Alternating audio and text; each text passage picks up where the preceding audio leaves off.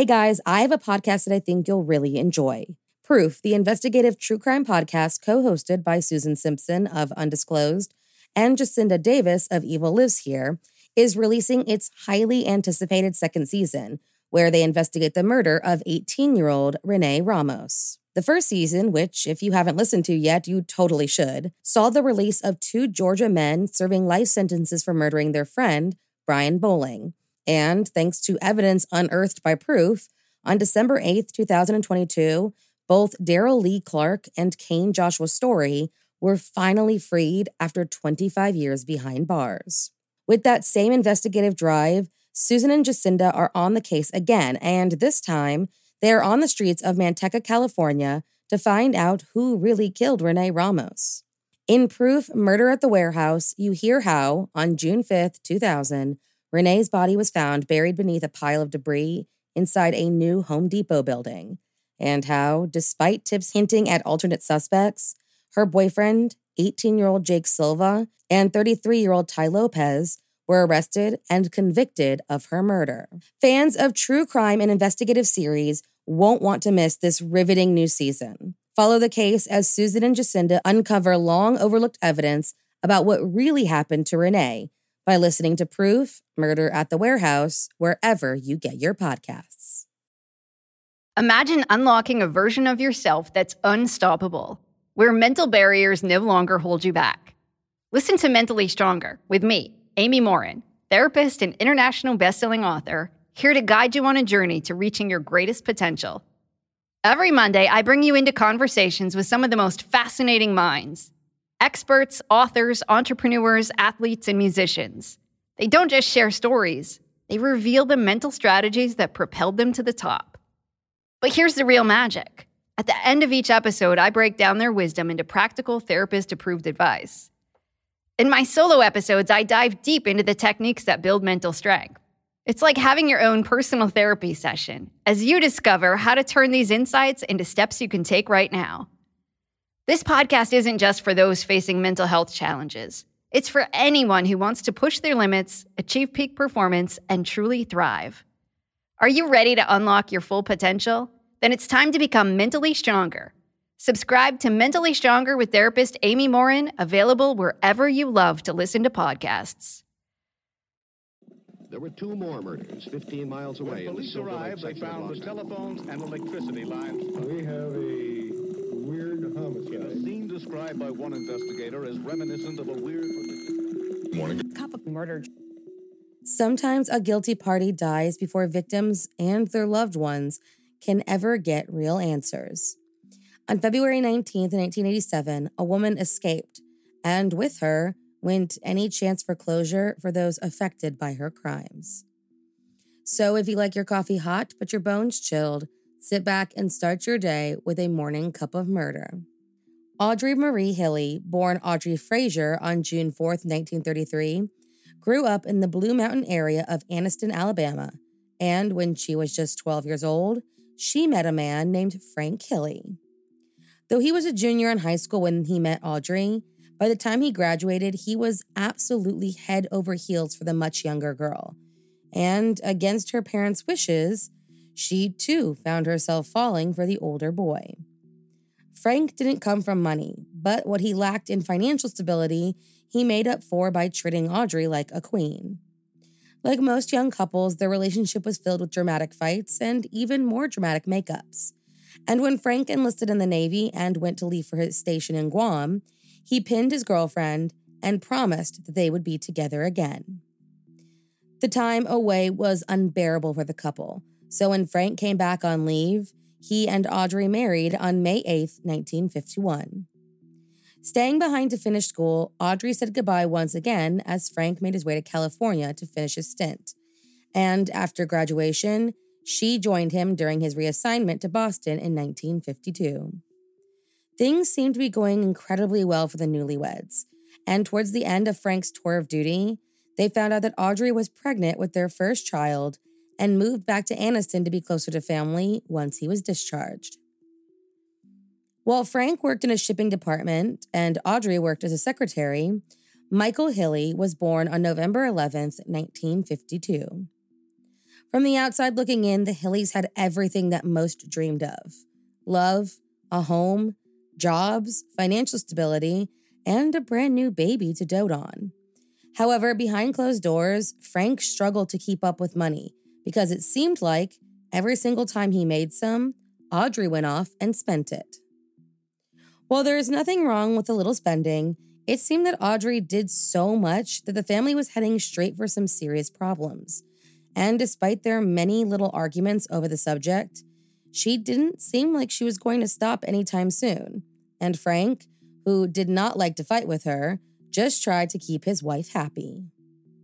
In 1960, the same year that Carol Hilley, the couple's second child, was born, Frank had been appointed foreman at the Standard Foundry, and Audrey, with quite the positive reputation, excelled at being an executive secretary. Their household income increased, but so it seemed did her spending.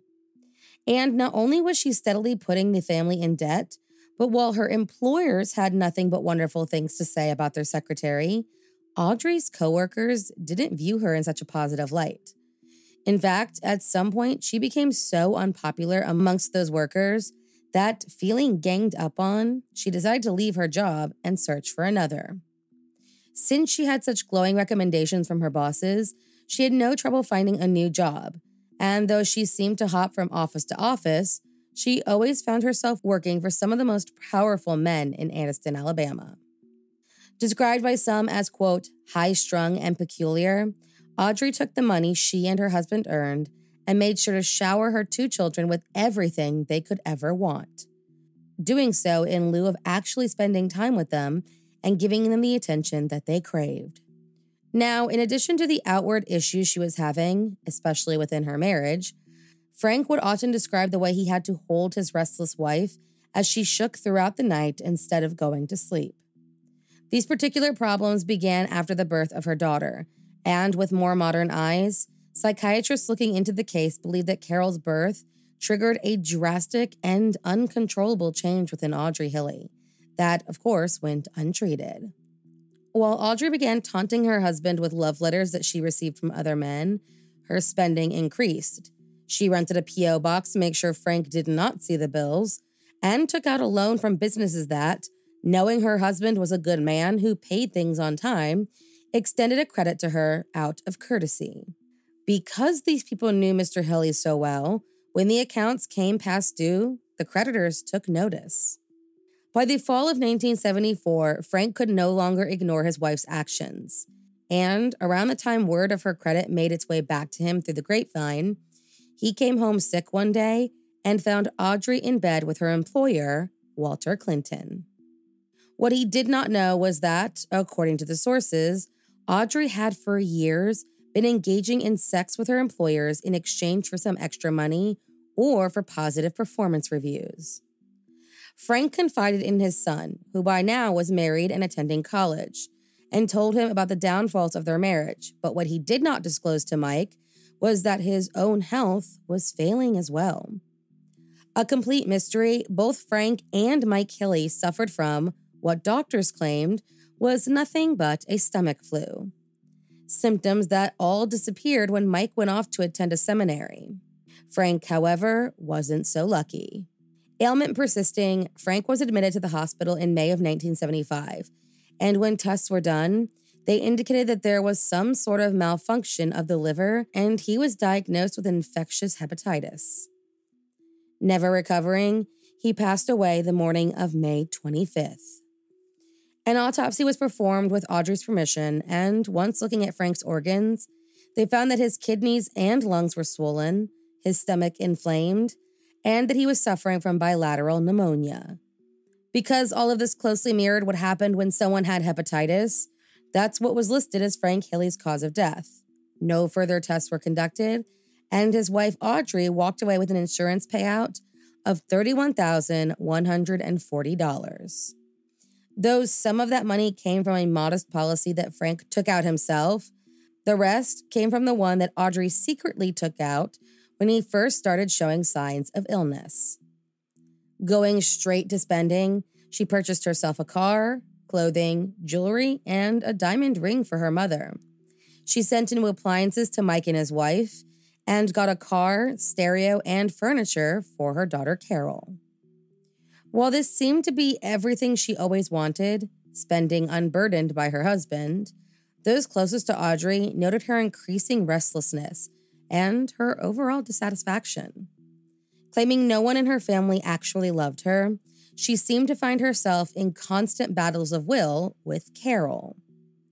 Just three years after the death of her husband, Audrey took out another insurance policy, and when the $25,000 policy went into effect in August of 1978, Carol found herself plagued by nausea just a few months later. Going to the hospital several times, after a year of battling the mystery illness, Audrey gave her daughter an injection that, she claimed, would alleviate the nausea. Things only got worse. Her extremities went numb, and her doctor, believing her symptoms were all psychosomatic, sent her to a psychiatrist for testing. While there, Carol secretly received two more injections and warned not to tell anyone. A month after arriving at the hospital, her physician noted that she was suffering from malnutrition and vitamin deficiencies. Suspecting heavy metal poisoning was to blame, Audrey suddenly discharged Carol, and the following day, she arrived and was admitted to the University of Alabama hospital instead.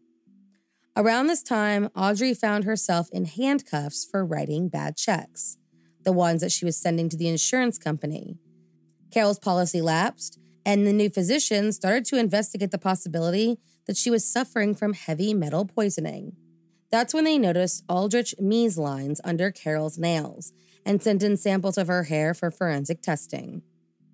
On October 3, 1979, the results came in and determined that the girl's arsenic levels ranged from over 100 times the normal level close to her scalp and zero times closer to the bottom of her hair, meaning that over a period of the last four to eight months, someone had been steadily poisoning Carol Hilley. Realizing that a crime had been committed, Frank Hilley's body was exhumed, and upon examination, he showed between 10 times to 100 times the normal level of arsenic in his system. Already incarcerated for the bad checks, Audrey was rearrested on October 9th for the attempted murder of her daughter, and police, in searching her belongings, found a vial in her purse that tested positive for the presence of arsenic. Two weeks later, Frank Hilley's sister found a jar of rat poisoning, which, of course, contained arsenic. On November 9th, Audrey Hilley was released on bail and registered her location at a local motel under an assumed name. She soon disappeared and left behind a note indicating that she, quote, might have been kidnapped. On November 19th, there was a break in at the home of her aunt, and a car, some clothing, and an overnight bag were stolen from the property. Leaving behind a note that read, Do not call police. We will burn you out if you do. We found what we wanted and will not bother you again. On January 11th, 1980, Audrey was indicted for the murder of her husband in absentia, and it was later found that both her mother and mother in law had significant but not fatal traces of arsenic in their system. Figuring out the scope of her crimes, the remains of Sonia Marcel Gibson, an 11 year old friend of Carol's, was exhumed, and when examined, they found that her body contained the quote, normal amount of arsenic. They did learn, however, that a number of neighborhood children had grown ill after drinking beverages provided to them in the Hilley home. There was also the police officers called to the home to look into a disturbance who accepted coffee from the kind Mrs. Hilley and found themselves with nausea and stomach cramps. But it was impossible to determine if this was coincidence or a number of failed attempts at murder. While investigators continued to try and build a case against her, the FBI launched a massive manhunt to find Audrey Marie Hilley. While on the run, Audrey made her way to Florida, where she met a man named John Greenleaf Homan III. Using a fake name, the pair began a relationship, moved in together, and got married on May 29, 1981. Moving to New Hampshire, Audrey, using the name Robbie, always talked about her sister, quote, Terry, who lived in Texas. Then one day during the summer of 1982, Robbie told her husband that she needed to tend to some family business and left New Hampshire.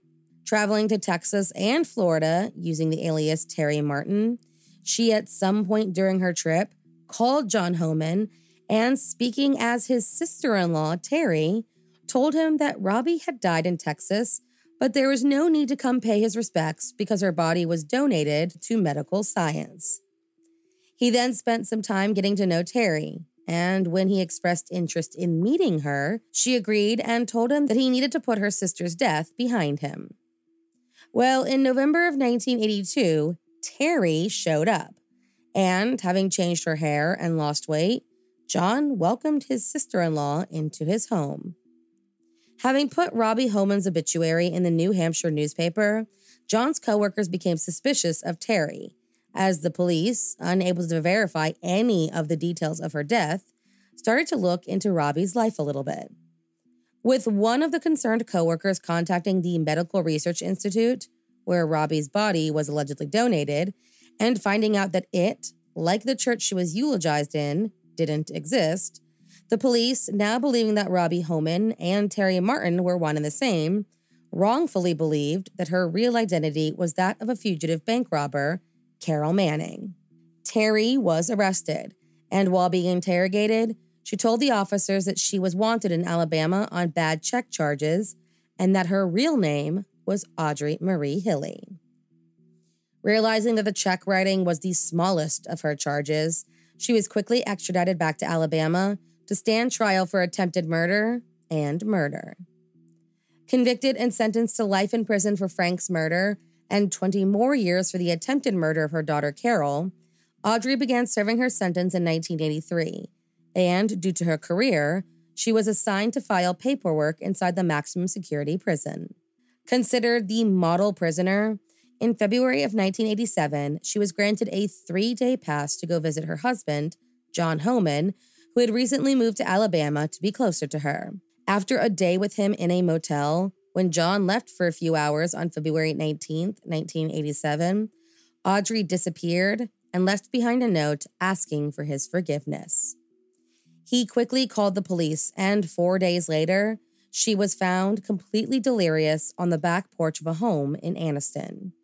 Less than a mile away from where she was born, the woman who found her described Audrey as scary dirty, and with long fingernails. She called the police, and Audrey was quickly taken to the hospital. On the way there, she suddenly suffered from convulsions and lost consciousness completely. Doctors determined that she had had a heart attack and attempted to revive her. They were ultimately unsuccessful. She was pronounced dead on February 26, 1987, just three and a half hours after she was found. The coroner claimed that they believed that she had been crawling around the woods for days and had been drenched by the rainfall only to be exposed to freezing temperatures at night. Audrey Marie Hilley maintained her innocence until the day she died and often complained of blackouts and memory lapses. She remains a suspect in a number of cases, and her true motive remains unknown. Thank you for joining me in my morning cup of murder. Please join me again tomorrow to hear what terrible thing happened on February 20th. Don't forget to rate and subscribe and let me know how you like it. If you want to help support the podcast, there is always Patreon or just sharing it with your true crime obsessed friends. And remember, stay safe.